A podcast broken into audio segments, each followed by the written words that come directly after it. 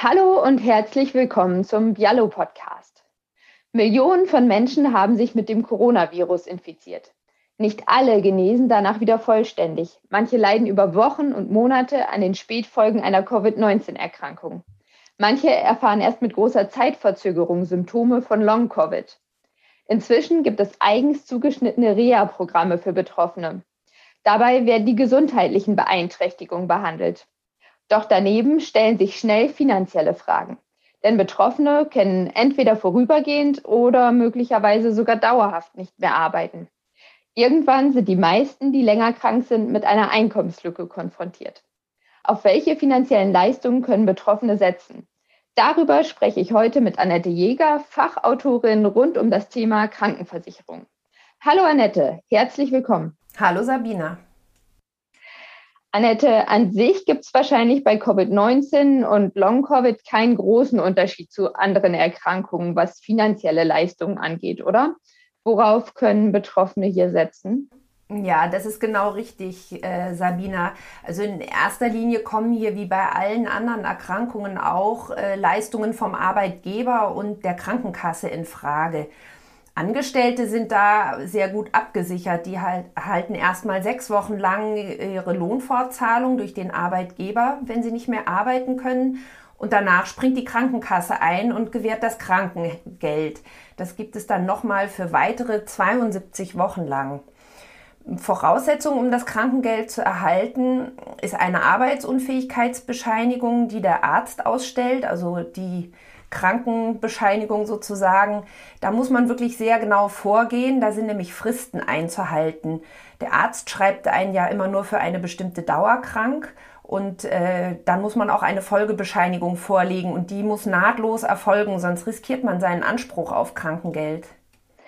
Ähm, was genau bedeutet denn nahtlos? Reicht es, wenn ich ähm, bis Freitag krankgeschrieben bin und dann Montag wieder zum Arzt gehe? Also genau das reicht nicht, denn da liegt ein Wochenende dazwischen. Man muss wirklich an dem Tag, wo man noch krank ist und die, die, die Bescheinigung ausläuft, zum Arzt gehen und sich eine neue besorgen. Der Arzt kann nie einen rückwirkend krank schreiben. Das ist ganz wichtig zu wissen. Und kriegen denn alle, die gesetzlich krankenversichert sind, auch automatisch Krankengeld?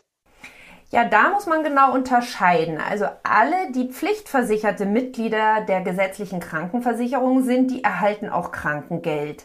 Daneben gibt es aber Arbeitnehmer, die freiwillig gesetzlich versichert sind. Das sind zum Beispiel solche, die ein hohes Einkommen haben, was über der Versicherungspflichtgrenze liegt, die in diesem Jahr bei 64.350 Euro brutto im Jahr liegt.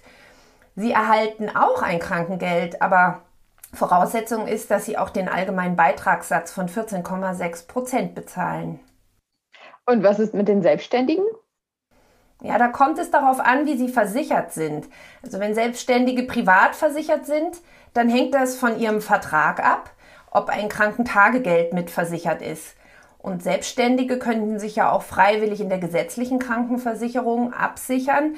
Dann erhalten sie ein Krankengeld, wenn sie den allgemeinen Beitragssatz von 14,6 Prozent bezahlen. Wenn sie den ermäßigten zahlen, dann ist ein Krankengeld nicht integriert. Dann müssen sie sich um diese Absicherung selbst privat kümmern. Ähm, bedenken müssen Sie auch, dass Sie diese Lohnfortzahlung vom Arbeitgeber nicht erhalten. Also Sie müssen sechs Wochen lang überbrücken, bis dann ab dem 43. Krankheitstag das Krankengeld fließt. Und wie hoch ist das Krankengeld eigentlich? Also das Krankengeld beträgt maximal 70 Prozent vom Brutto oder man kann auch sagen 90 Prozent vom Nettoarbeitsentgelt. Davon werden nochmal Sozialversicherungsbeiträge abgezogen. Und ja, eingerechnet werden da auch Weihnachtsgeld oder Urlaubsgeld. Allerdings gibt es beim Krankengeld einen Maximalbetrag. Also in diesem Jahr liegt er bei etwa 3.390 Euro im Monat, abzüglich der Sozialversicherungsbeiträge. Und gibt es noch weitere finanzielle Leistungen, die in Frage kommen können? Ähm, es heißt, eine Covid-19-Erkrankung kann auch als Arbeitsunfall gelten? Ja, also tatsächlich können Leistungen aus der gesetzlichen Unfallversicherung in Frage kommen. Das ist insofern wichtig und wissenswert für Betroffene, als dass die Leistungen der gesetzlichen Unfallversicherung umfangreicher sind als etwa der Krankenversicherung. Ähm, ja, also eine Covid-19-Erkrankung kann unter Umständen als Berufskrankheit oder auch als Arbeitsunfall eingestuft werden. Also eine Berufskrankheit ist zum Beispiel dann gegeben, wenn der Betroffene in einem besonderen Maße einer Infektionsgefahr ausgesetzt ist. Also das gilt zum Beispiel für alle Beschäftigten im Gesundheitsdienst, also Ärzte, Pfleger, Krankenschwestern. Das gilt auch in Laboratorien oder Einrichtungen der Wohlfahrtspflege. Und bei allen anderen Beschäftigungen, zum Beispiel für Lehrer, kann es sich um einen Arbeitsunfall handeln. Das setzt aber dann voraus, dass sich die Infektion auch nachweislich während der Arbeit oder auch während dem Schul- oder Unibesuch oder bei bestimmten ehrenamtlichen Tätigkeiten ereignet hat. Oder auch bei Hilfeleistungen am Unfallort zum Beispiel, da greift die gesetzliche Unfallversicherung ja auch. Ja, und das muss man alles gut nachweisen können. Das ist der Knackpunkt. Und wenn man das nachweisen kann, dann zählt eine Covid-19-Erkrankung automatisch als Berufskrankheit oder Arbeitsunfall? Oder gibt es da noch weitere Voraussetzungen? Ja, also neben dieser Voraussetzung, die ich gerade schon genannt habe, eben dass sich die Ansteckung bei der Arbeit oder auch dem, auf dem Weg dorthin ereignet haben muss, müssen die Personen auch wirklich nachweislich infiziert worden sein. Also es muss ein PCR-Test gemacht worden sein, der ein positives Ergebnis hat. Und die Leute, die Betroffenen müssen auch Krankheitserscheinungen haben. Ähm, also die typischen Corona-Symptome, sogenannte stumme Infektionen ohne Krankheitserscheinungen erfüllen die Voraussetzungen nicht äh, als Arbeitsunfall oder Berufskrankheit eingestuft zu werden. Ich vermute mal, es ist nicht immer ganz einfach nachzuweisen, dass so eine Infektion tatsächlich bei der Arbeit, in der Schule oder auf dem Weg dorthin stattgefunden hat, oder? Welche Regelungen gibt es da? Ja, genau. Ähm, das muss man schon eine gute Nachweiskette äh, darlegen. Also ausschlaggebend ist der Kontakt zu einer sogenannten Indexperson. Also das ist die infektiöse Person, an der man sich angesteckt hat. Ähm, das kann man so festmachen an den Arbeitsschutzregeln, die besagen, dass zum Beispiel ein länger als zehn Minuten andauernder Kontakt ohne Mund-Nasenschutz mit einer infektiösen Person im näheren Umfeld zu einer Ansteckung führt. Und in Gesprächssituationen kann auch eine kürzere Begegnung ausreichen. Wenn man also diesen nachweislichen Kontakt mit einem infektiösen Kollegen hatte, dann reicht das aus für den Nachweis der Infektion am Arbeitsplatz. Und auch wenn man, also wenn es keine eindeutige Indexperson gibt, dann kann es ausreichen, wenn es im unmittelbaren Tätigkeitsumfeld eines Betriebs oder auch einer Schule nachweislich eine größere Anzahl von Infektionen, äh, infektiösen Personen gegeben hat. Und du hattest gesagt, dass die Leistungen der gesetzlichen Unfallversicherung umfangreicher sind als die der Krankenkasse. Wie sehen die Leistungen denn aus? Also im Kern stehen Betroffenen neben der üblichen Heilbehandlung auch berufliche Rehabilitation unter Umständen auch eine Rente zu. Aber anders als in der gesetzlichen Krankenversicherung fallen zum Beispiel keine Zuzahlungen zu Medikamenten oder einem stationären Aufenthalt an. Und außerdem beträgt das Verletztengeld, also das ist das Pendant zum Krankengeld der gesetzlichen Krankenversicherung, 80 Prozent vom Bruttoeinkommen und nicht nur 70 wie bei den Krankenkassen. Also das kann schon einen Unterschied machen. Ja, und dann trägt die Unfallversicherung auch interessante Leistungen wie zum Beispiel Kosten für Nachhilfe, wenn ein Schüler oder eine Schülerin Unterricht versäumen infolge einer Infektion, die zum Beispiel im Klassenzimmer stattgefunden hat. Und dann gibt es noch einen Punkt, der nicht zu unterschätzen ist, nämlich dass Betroffene bei der gesetzlichen Unfallversicherung nur einen Ansprechpartner haben, also nämlich den zuständigen Unfallversicherungsträger Unabhängig davon, ob jetzt eine akute Heilbehandlung zu erfolgen hat, eine Reha oder eine Rente erbracht werden muss. Und man muss nicht mit diversen Personen oder Zuständigen der Sozialversicherungsträger in Kontakt treten. Das macht in der Organisation einen großen Unterschied, wenn Menschen sowieso schon krank und geschwächt sind. Die Bürokratie wird etwas geringer. Ja, und dann schließlich kommen wir zu dieser Rente, ist die, Erwer also die Erwerbsfähigkeit, die Fähigkeit seiner Arbeit nachzugehen, um mindestens 20 Prozent gemindert. Dann erhält man eine Rente von der gesetzlichen Unfallversicherung. Damit ist man meines Erachtens auch besser gestellt, als wenn man auf die Erwerbsminderungsrente aus der Rentenversicherung angewiesen ist. Hier ist die Auslegung nämlich strenger und es geht hier rein um die Stundenzahl, die man noch arbeiten kann und äh, nicht um die, um die Fähigkeit, die körperliche Fähigkeit zu arbeiten. Und wie hoch die Rente aus der gesetzlichen Unfallversicherung ist, das hängt übrigens vom Jahresarbeitsverdienst in den letzten zwölf Monaten vor dem Versicherungsfall ab. Und im Höchstfall beträgt sie so zwei Drittel des Jahresarbeitsverdienstes. Angenommen, die Infektion hat sich am Arbeitsplatz ereignet, wie geht man denn dann als Betroffener vor? Im ersten Schritt sollte man das natürlich sofort seinem Arbeitgeber melden. Dieser stellt dann eine Verdachtsanzeige auf eine Berufskrankheit oder eine Arbeitsunfallanzeige beim zuständigen Unfallversicherungsträger. Und man sollte natürlich auch seinen behandelnden Arzt informieren. Und der Arzt meldet das dann auch. Diesem Verdacht wird dann nah, nachgegangen. Ähm, Im zweiten Schritt sollte man dann eine Unfalleinzeige ausfüllen. Das, dazu gibt es Vordrucke, die findet man auf den Homepages der jeweiligen Unfallversicherungsträger. Und die Unfallversicherungsträger, die ermitteln dann ähm, weiter und wenden sich an die Betroffenen. Das läuft dann eigentlich alles automatisch. Man muss diesen Vordruck auch nicht ausfüllen. Man kann auch einfach eine formlose Mitteilung an den zuständigen Unfallversicherungsträger senden und damit werden alle erforderlichen Schritte eingeleitet. Wir haben ja schon über eine mögliche Rente gesprochen. Ähm, das betrifft diejenigen, die dauerhaft eingeschränkt sind in ihrer Arbeitsfähigkeit. Was macht man denn als Betroffener, wenn es sich nicht um einen Arbeitsunfall oder eine Berufskrankheit handelt? Ja, natürlich, das wird vor allem die meisten treffen. Also bei den wenigsten, das muss man auch mal sagen, wird das ein Arbeitsunfall oder eine Berufskrankheit sein. Solche Leute können natürlich, wenn sie wirklich sehr eingeschränkt sind und nicht mehr arbeiten können, eine Erwerbsminderungsrente vom Rentenversicherungsträger erhalten.